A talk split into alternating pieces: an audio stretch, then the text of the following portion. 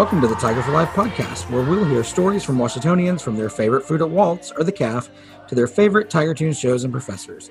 We'll also find out what they've been up to outside the famed Ouachita bubble. I'm your host, John Merriman, Ouachita's Director of Alumni Relations. Today on the Tiger for Life podcast is Ouachita graduate Krista Bennett Neal from the class of 2008. Krista currently serves as Executive Director of the Percy and Donna Malone Child Safety Center in Arkadelphia, which provides forensic interviews, trauma focused therapy, advocacy, and education, all surrounding child maltreatment and abuse. Krista shares about the center's work, how you can get involved and help protect children in your community, and her favorite Ouachita memories like being in Tiger Tunes, time with friends in the CAF, and meeting her husband, Jay. All right. Krista Neal, welcome to the Tiger for Life podcast. Hi, thanks for having me. How are things on the other side of Arkadelphia today? uh, oh, it's it's a busy day. a very busy day here at the center. So. so I guess you have you know just a wide gamut of the busy days and not busy days over there. Yeah, yeah. It's um I during COVID it has been um interesting. It's been interesting to kind of gauge um, we've had some really, really busy months and weeks that honestly we just didn't even have a moment to breathe. And then other times it's been kind of slow. So, well, for those who aren't familiar with the center, tell us a little bit about the center and about the work y'all do. Yeah, so um, I am the executive director of the Percy and Donna Malone Child Safety Center. Um, we've been open for a little over five and a half years now.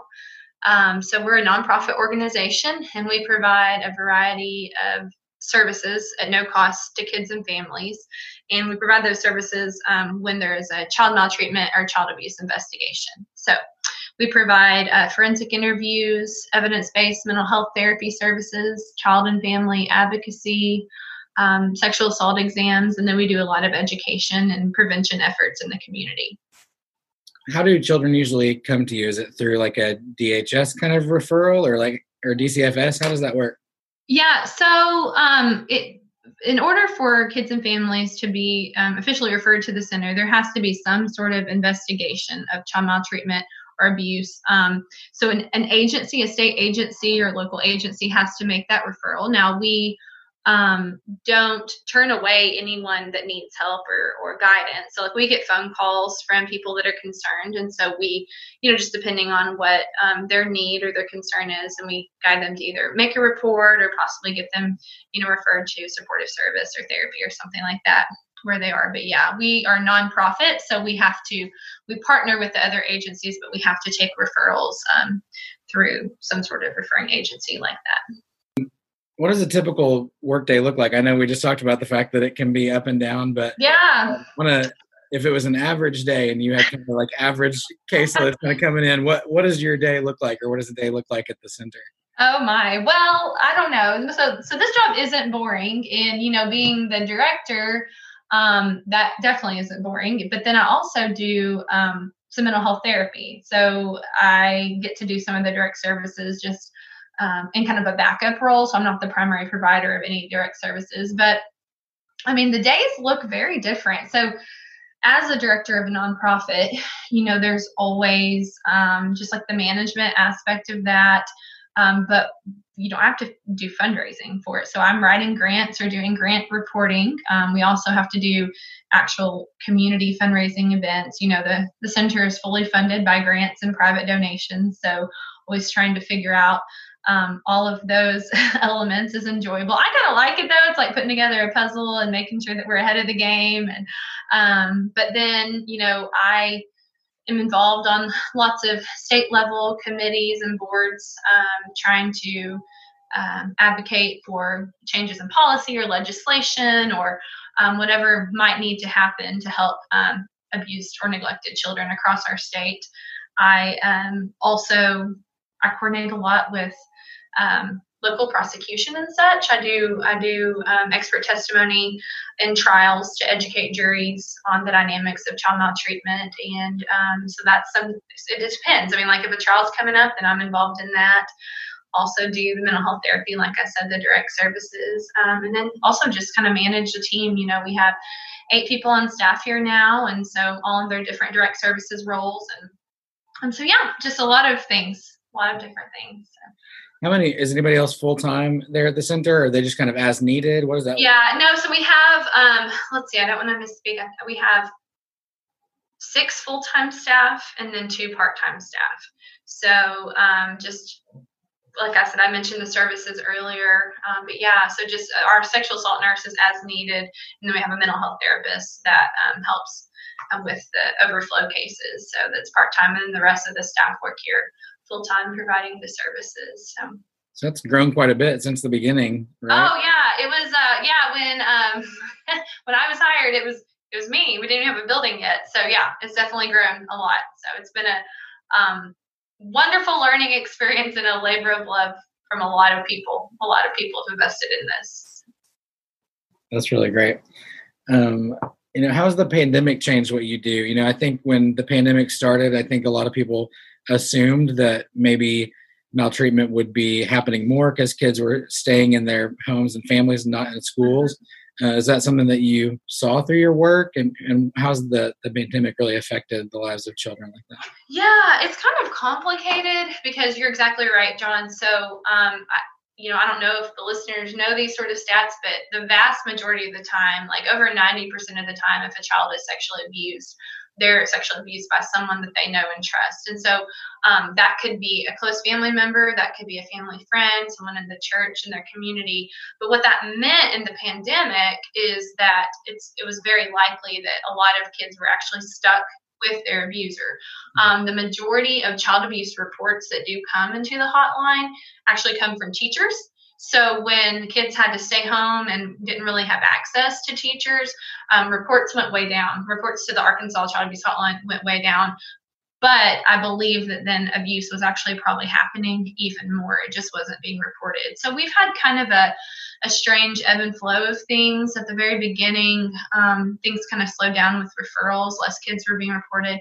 But then we saw a really sudden spike and um, it actually was even before school went back into session in August. It was a little earlier than that. So I'm unsure if it was because um, kids were finding someone to tell or they were out crying in a unique way, or maybe, you know, restrictions were lessening a little. So maybe they were getting exposure to other community members. But um, we, we have 2020 has been our busiest year at the center. We, we saw, we've seen far more kids than we usually do in a year. Um, so but kids wait to tell if they do tell. So I, I kind of feel like we will continue to see the impact of this isolation and COVID restrictions and all that has come, the stress of COVID.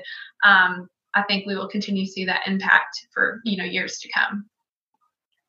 So I guess you're the maltreatment you deal with. I mean, some of that is sexual assault, but some of mm-hmm. it can just be like physical abuse and things. Yes. Too we actually saw an increase in physical abuse uh, cases and severe physical abuse cases because i mean i think if you think about it um, it's a really stressful time for so many people. And i think that um, you know it'd be safe to say that there were times maybe when caregivers or people around kids would take that stress out on them. And so um, so yeah. Yeah we did we did see an increase in that and, and we do. So we serve kids um, any we're open to any type of um, investigation. So if there is a child that's reported to have been severely severely neglected, or maybe a witness to crime, um, witness to violent crimes usually is what we would serve, witness to murder, things like that, hmm. um, and then sexual abuse or severe physical abuse are, are the cases that we usually um, serve here. Yeah, I would think that your work could be a little bit overwhelming. Are the days that are just really difficult to to process all that you're hearing and seeing? Yeah, it, it is at times. It's um, you know, I mean, it sounds kind of silly, but the highs are very high and the lows are very low. Um, you know, especially when we first got open, you know, I wouldn't have um I wouldn't have shown interest in into starting a center like this if I didn't know there was a need. You know, I obviously was aware that there was a need for something like this, but John, I, I mean, I really didn't understand how much of a need there was. I had no idea. Um, it has I, I feel like I've kind of um, swung back to the middle though on the pendulum of at first it was like oh gosh this is overwhelming i don't know how to make sense of all this evil that i'm seeing and then i you know i've had to find self-care practices and ways of dealing Um, you know, but but very early into this field, I remember my husband Jay. He said, "Krista, you're you're different now," and I was like, "Well, you, you cannot look evil in the face like this and not be changed. You know, it does change you." Um, but it motivates me and that's what i've found is i found that the more i know i can't unknow this and so since i can't then i'm going to do something about it you know and continue to impact in that area.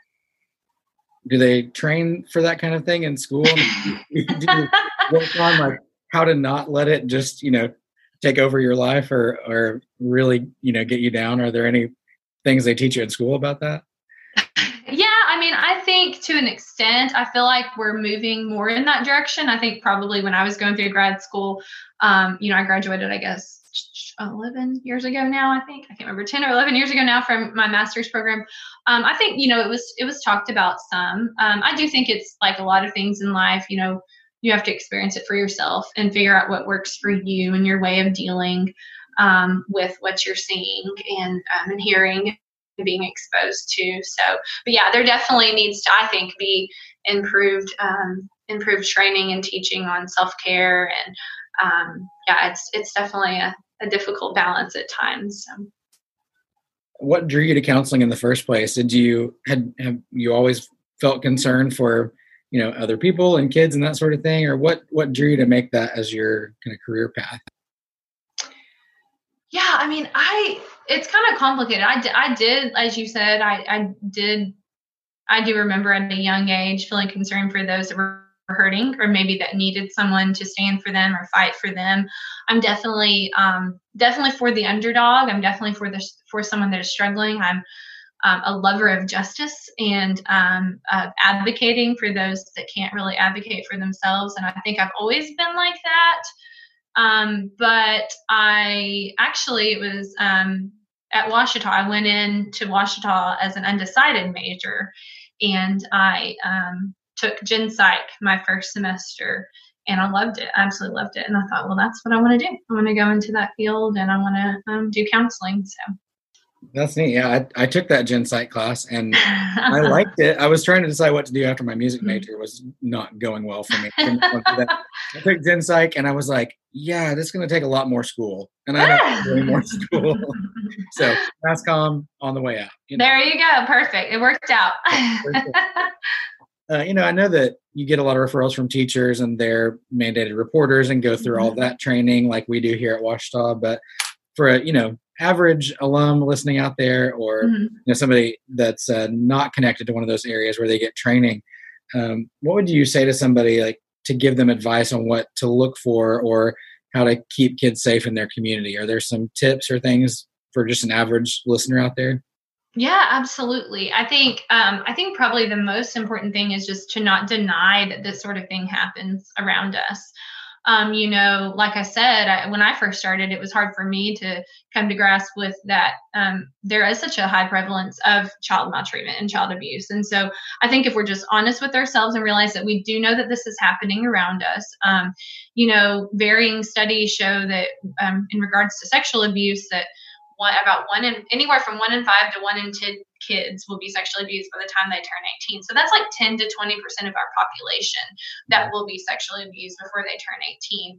And we also know from research that polyvictimization happens two thirds of the time. So two thirds of the time, when a child is um, abused or maltreated in some way, another maltreatment or abuse is happening. So it's a common thing. I don't think that needs to um, get us down though, because I, I, just think we need to be aware and not be, be in denial about it. I think that the biggest thing is being a safe person for kids. Um, what that means is just investing in relationships, um, and educating yourself and educating the kids that are important to you. You know, um, sometimes I think people hesitate to talk openly about these things to kids because they're nervous that it'll affect them negatively or impact them in a bad way. And the truth is, just having open communication in an age appropriate way from early on. I mean, whether it be you know nieces, nephews, grandkids, your kids, church, kids that go to church with you, um, you want to have that open communication and be a safe person for them. Um, so studies show us that um, childhood adversity and trauma can potentially have um, very negative um, lifelong effects. But studies also show us that the biggest predictive factor in children going on and actually experiencing healing after they experience trauma or abuse is, is um, the biggest predictive factor of them healing is that they have a caring and safe adult. And so I think educating yourself on the dynamics, making sure your kids are empowered and educated, a big piece of what we do at the center is we provide education and prevention efforts for kids and for adults. So I love that. I left that off of my usual day. I'm always going and talking to people. I'm always going and telling people how to tell and what to tell if something happens, empowering kids. Um, very early on, when we first got started, there were a lot of kids that told us that they didn't realize that what had happened to them shouldn't have been happening. And so I was determined in, in that moment that we were going to do a prevention and education program. So now we go into all the school districts in our service area and we educate kids. So I think parents or concerned community members or family members can definitely help us educate kids, educate yourselves, um, and just be a safe person. Are there resources available for people that want to, you know, dig into that more, either with the center or statewide? You know, what are some resources? Yeah, for sure. So um, obviously, you know, you can access through our website, which is um, pdmcsc.org. But then there's uh, lots of um, state level organizations. And then, I, you know, I don't know where listeners are, but I'm sure there's a children's advocacy center near them. Um, there's also, I'm sure, other uh, organizations related to maybe like foster care or in Arkansas, the call. Um, there's lots of agencies and organizations that are out there doing really good work. And you can usually find information and resources from those. Like on our website, you can find um, body safety night ways, um, sheets of how to talk to your kids about body safety. Um, or you can find information about how to give or donate to nonprofits like ours. But um, there are organizations all around doing this good work. I think one of the reasons I really appreciate you highlighting me on this is because I know that sometimes we avoid talking about this stuff because it's kind of uncomfortable. And so I'm probably not the most like joyful uh, podcast here, but but I am because there is good work being done and there is healing that's taking place. And um, and so there's organizations all around. I think that if you just looked into a little more, you could figure out how you could help families and kids in your area yeah, Rachel Roberts was helping me think of some questions for you, and she, I was like, you know, what do you think would be good to discuss? And she's like, well, if you talk much about work, it's going to get really serious. and I said, that's okay because that's what we're, you know, we're yeah. wanting to highlight the good work that's being done out there. And yeah, yeah, um, yeah I think, but, it, but there it is. I mean, I don't know. It is so serious and it's so heavy, but there is healing. Where we see it all the time here. We see healing, and we see hope. We see. I mean, my prayer is that generations are changed because of the healing that can be experienced through centers like ours. You know, um, you know, hopefully the people that are harming kids are getting um, justice criminally, and hopefully the kids and families are getting um, healing. And that really does change how our society even functions and how families function. Healing in relationships is huge. Yeah, and I think the education piece is so big too. Mm-hmm. You know, we did a lot of mission work in Moldova and just trying to mm-hmm. educate them on signs of trafficking, you know, because yeah, that's a yeah. huge issue. And they hadn't, you know, thought about the things to to be on the lookout for. Mm-hmm. If the job offer is too good to be true, you know, right. that yeah. sort of thing. And I think the more you educate people on what to look for, you know, around them or kids that they're around or what's happening to themselves, I mean, that could change generations too you know absolutely and, and i think and then reach out if you're if you're wondering if you have questions i mean call us or call your local cac i'll answer anybody's call I, I know if i get a call late at night it's like oh no something bad's happened or someone has a concern but that's okay like we want to we want to help and educate so um, yeah educating yourself um, is definitely very helpful it's good. How many other centers around the state are there? I mean, I, have seen some ads pop up for some, and mm-hmm. what does it look like around the state? So there are 17 centers like ours across the state. So I think we were the, oh, I don't know, why. I think we were maybe the 13th that was open. So it um, is actually like a, a, slightly more recent movement just because um, there was a realization that a um, collaborative, child friendly location needed to be in place during child abuse investigations because it was a way that kids and families like we stick we stick around supporting a family as long as they'll have us you know it's like before often kids would maybe be questioned about what happened to them like the police station or something very traumatic like that. And now it's like we have this child friendly spot and we will support and help the family however they need for however long. So yeah it's all across the state and the nation and even um, across the world so are there certain counties kind of that you focus on or is it is there gray area with the you know the 17 ones as far as like you know county yeah. so we have our um, we have a five county service area here in here in southwest arkansas. It's clark dallas pike nevada and hot spring county. Um, but you know we if if it's more convenient or more helpful for a child to be served by our center than maybe a different center that they they fall in the service area then we just whatever is best for the kids and families so you mentioned you know folks could donate on the website. Mm-hmm. um, what are other ways that folks could get involved you know with the center? And um, you know what could the donations you know help you do there at the center? Either whatever ways that they could be involved. Yeah um, so involvement with our center and any other um, center organization like this um, is very helpful. So like volunteers we have volunteers that um, put their time and energy into fundraising events. We have volunteers that help us with yard work. Like we have a therapy garden in the back that we are constantly trying to um, keep in great shape. And with a nonprofit, a lot of times there's not just that extra extra funds for beautification and things of that nature. So we have volunteers that do yard work for us. We have volunteers um, that do clerical type tasks. Um, and then it's it's really helpful to us is just being a champion in the community. You know, um, it's helpful in so many ways if we just have community members that are informed on the cause, believe in the mission, aren't in denial about the need, um, and that really does help us um, by by donations, but then also by helping empower and having a community that keeps kids safe because we can't do it on our own. We need the community and our partnering agencies, which are amazing. Our partnering agencies are great. Um, but then funds, if people donate funds, like I said, we are fully funded by grants and private donations. So, I, I, mean, we charge no one anything for any of the services here. So, really, it just, I mean, it just depends on the need for that moment. Um, but any donations that are um, given to the center are spent on direct services of kids and families. Yeah, as the staff grows, I'm sure the need grows. Yeah people to support the mission. So. Yeah, especially with this year being record numbers. I mean, by far record numbers. So I anticipate the need to continue to grow staff to meet those needs. Uh, kind of switching gears to your Ouachita story. uh, how did you hear about Ouachita? What made you choose Ouachita for school? Well, so I actually heard about Ouachita. One of my uh, one of my best friends in high school, she kind of had a crush on a guy that had been a little older than us than us in high school that went to Ouachita. And so she was like, well, "I think I want to go to OBU. I think I want to go to OBU." And I was like, "I'll just go and visit with you." Where did you grow up? Uh, I grew up in Greenwood, Arkansas. Okay, is that North Ark like North Central? Yeah, it's right south of Fort Smith. So um, it's not. I don't think it's officially Northwest Arkansas, but it's just yeah, right, right, right, right beside. How do you feel like Ouachita prepared you for you know life and your career?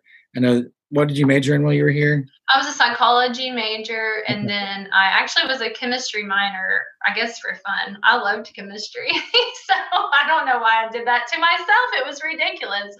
Um, but yeah, I think Ouachita prepared me. I mean, I I loved my time there. I absolutely loved my time there. It was such a good experience. I met amazing people, faculty, staff, students. I mean, it was great. I think that um, there are a lot of people that really invested in me as a person, and um, you know, I think I learned some skills um, that were needed to be determined enough to do something like start a nonprofit and grow it. And you know, I learned that I had to work hard, work really hard to do well in things, and and so yeah, I think it did a, a really good job. Yeah, what was challenging? Like, what surprised you moving from? Because I guess you were doing a lot of direct service before you mm-hmm. started the nonprofit.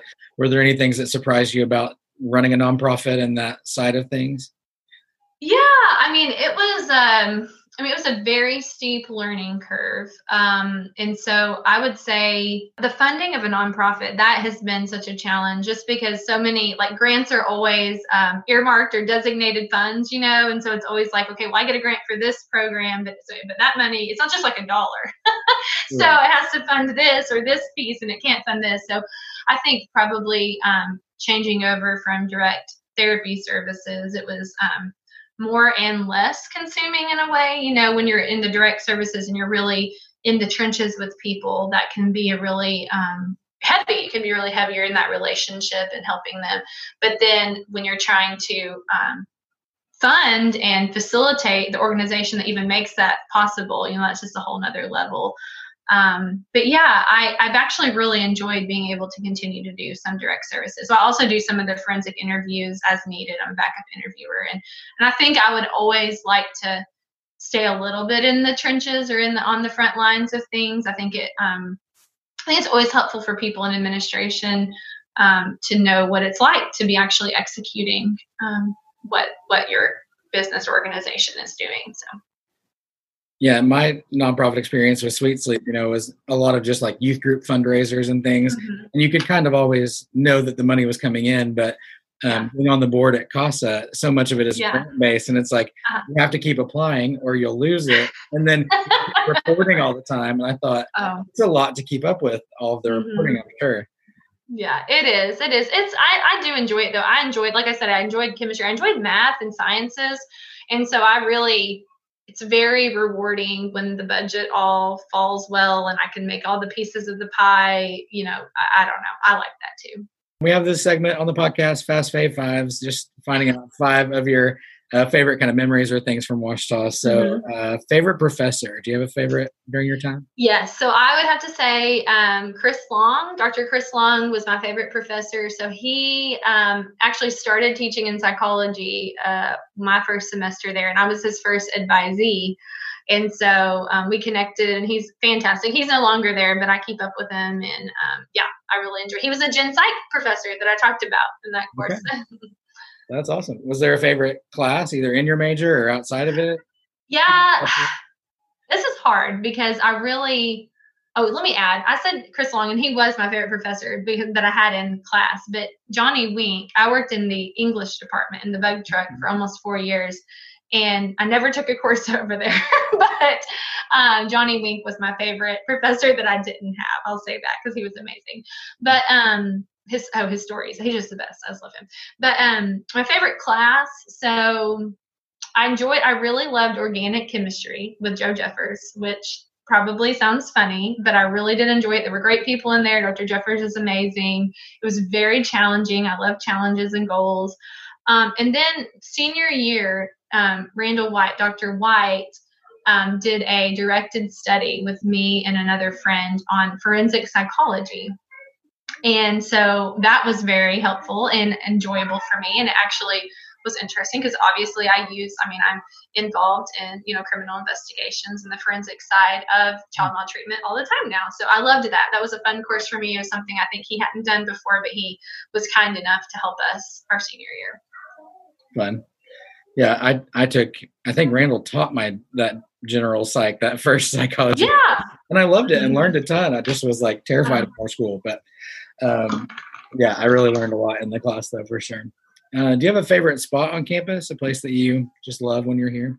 I mean i just going now like i don't get back too often but i am obviously close enough to be able to come back some but just going back now just the entirety of it it just feels so comfortable and like come to me. But probably when i was there i'd probably say across the four years um, very likely that i would say that the CAF was um, i love i love food and i love people. And so it's like you could i mean of course covid wasn't happening but um so you could just you know sit and talk and hang out and eat food. And yeah so i think probably the CAF was my favorite spot because i could just enjoy people and social hub there. Yeah. I, guess, I don't know. Uh, i loved lots of places. I could go on for far too long naming all the places and all the reasons but was there something you particularly liked to eat in the CAF was there a favorite Oh gosh, so I had to rein it in. Those waffles, the waffles freshman year Oh my, I had way too many of those. So I had to like really, yeah, stop eating all of the waffles. Do they still have waffle maker? They maybe not have that. I think so. I, I haven't oh, been. Oh, okay, yeah. I hope they do because it would be sad. It would be sad if I didn't give freshmen the opportunity to gorge themselves on waffles. Yeah, with COVID, I'm not sure if somebody is making it for you or not, but right. you know, it's yeah. interesting over there. yeah, you should go. Have you been since the fall and seeing how the cafeteria is all organized and stuff. It's crazy over there. I think you used to come. No, I haven't. Yeah, the yeah. lines and stanchions everywhere. It's kind of wild. Yeah, but. I mean, I know that Ouachita's doing an amazing job. So it's been an adventure for sure. um, now, were you in Tiger Tunes as a student? Okay, I thought yeah. you might have been. Did you have a favorite tune show when you were here? Um, so my favorite, um, my favorite show that I was in, I don't know if it was as much about like the actual performance of the show, but the I was in the um, E Big Top, I think is what it's called, but I always called it the circus show. Um, and I loved making our costumes like that. We spent so much time and effort making those amazing costumes. And that was one that's what some of my favorite memories of Tiger Tunes is like everyone getting together with hot glue guns and just like working on costumes. So I love that show. I will say though, my junior and senior year, I was in both the E and Kappa shows, and they won first and second place both years. So I was I was in no way an integral part. Like I was so not a big part of any of those shows, but I was in first place and second place junior and senior year. Very fun. I know it's so fun and exhausting. I remember thinking at that time, I'm like, I'm so exhausted. I'll never be this tired again. and obviously, I've been far more tired. but do you have a favorite Ouachita memory or a couple that kind of stand out as favorite moments? I mean, this is gonna sound kind of silly, but probably um, when I met Jay, my husband. Uh, I um, so you know Ouachita's small enough to you usually know of people, and so I um I knew Jay's older brother, so he was in the science building with me when I was doing all my chemistry stuff, and he had he was very helpful. He was very very kind. He's my brother-in-law now. He's great. But um anyway, and I remember in my I think it was Western Heritage class. Um, it was second semester of my freshman year. So uh, Western Heritage class, and like the first day she's taking roll and I hear her say Jay Neal. And so I'm like, oh, well, that's Jeff's brother. And I look over and I'm like, oh man, he's really cute. But what I didn't know is that he's like the greatest human ever. And I was so glad I convinced him to marry me. and uh, anyway, because of that moment, I have our three awesome girls and Georgia, Vivian, and Pearl. So I would say that probably was the most formative and important moment that I had there. But other than that, no, I mean, I think that there were just a lot of great memories. I really enjoyed my time there a lot. It's, just, it's a very special place with a lot of wonderful people. Definitely. How are you juggling working and the girls and all of that? So my mom, so my, so when we moved back, we were gone for a few years and then we came back to Arkadelphia. Um, my mom actually moved down here. And so the girls are doing virtual school but mom is uh, mom mom is there with them mostly. And then jay and i will come home uh, chunks a couple afternoons just to help with things. Um, but yeah i mean it's a lot it's a lot to juggle. I i deal with it though best when i'm running regularly. So that's one of my biggest ways. I, I get up and run probably three or four days a week. I get up at and run 5:30ish and and that's so it's so healing to me because I get to go and do something that I love. I get to do something with people that I enjoy. I run with friends and mm-hmm. then it's also while everyone's asleep. So I don't I don't have to miss my children or miss my husband because I already feel like, you know, with work being so much, I feel like I miss a lot that I or at times I feel like I do. And so it's a nice way for me to do my self-care. It helps my brain feel um, clearer also you know in dealing with all work stuff. So that's how i that's how i deal with it really is and then jay's amazing. He really is the best person i've ever met so he helps a lot. I love that. Um, any tips for any moms out there that are struggling to juggle things in covid land and, and yeah. I mean I, I really think i think that you need to be able to set good boundaries you know. I had to um, and I hope this comes across well, but I had to decide that I wasn't going to just do something or take on obligations because I felt like I had to. I um, had I decided I think it was last year when I was really I have to be so intentional. Know, I have three kids now, and my job is very um, very consuming and very demanding, and I just can't just say yes to things um, because I feel like, oh, well, I should be doing that, or oh, I know that needs to be done because I have a bad habit of that. I'm like, well, something, someone has to do this, and I should be the one that that does it. Um, and I think just finding a way to refresh yourself and to do something for yourself um, is is um, very important. And just it's everyone's different. You know, I found my way is getting up and running before everyone's no one anyone's awake and um, it's very different for other people and so just finding a way to refill yourself you know because if i'm if i'm exhausted or if i'm if i'm empty or feeling overwhelmed then i'm not nearly as effective of a director or wife or mother and so investing in yourself um, and your spiritual health uh, anything else you'd love to say to your Ouachita you know friends and family out there today I don't know. I don't know. I really enjoy getting to share about um, this my passion. I, I mean, I appreciate the opportunity. I um, I would encourage. I really would encourage the Ouachita community to think about being invested in a cause like this. I think um, you know, I think once we know, like I hope that I've informed all of you today. So now that you take away and you say, I now know there's such a need, you know, whether it be just supporting a foster family or an adoptive family or relationship is so healing. And um, right now we're so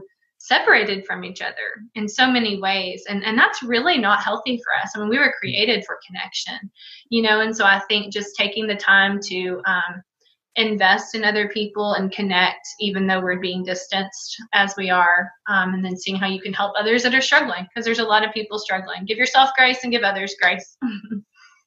I love that. There's a, a line of a song that we use a lot in our work with sweet sleep that was now that i have seen i'm i am responsible yes know, yes once yes. you know like you have to do something about it and be yeah. responsible for it yeah no absolutely let it motivate you not overwhelm you not not make you want to ignore, but let it motivate you to make the difference and do do what you know needs to be done. Definitely. Well, we are certainly proud of you and all the work that you're doing and know that it is so worthwhile and i just can't imagine all of the children that have been helped i mean hundreds you know that you yeah. impacted yeah. and like you said the change that can make for generations you know is is such a great thing so you know, thank you for all the work that you're doing. And if we can do anything for you here, let us know. But hopefully, our alums will connect with you and connect with the center out there and get involved. Yeah, absolutely. Thank you, John. I appreciate it. Have a good one. Krista, you too. Thanks for listening to the Tiger for Life podcast. Be sure to rate and subscribe so you won't miss out on future episodes.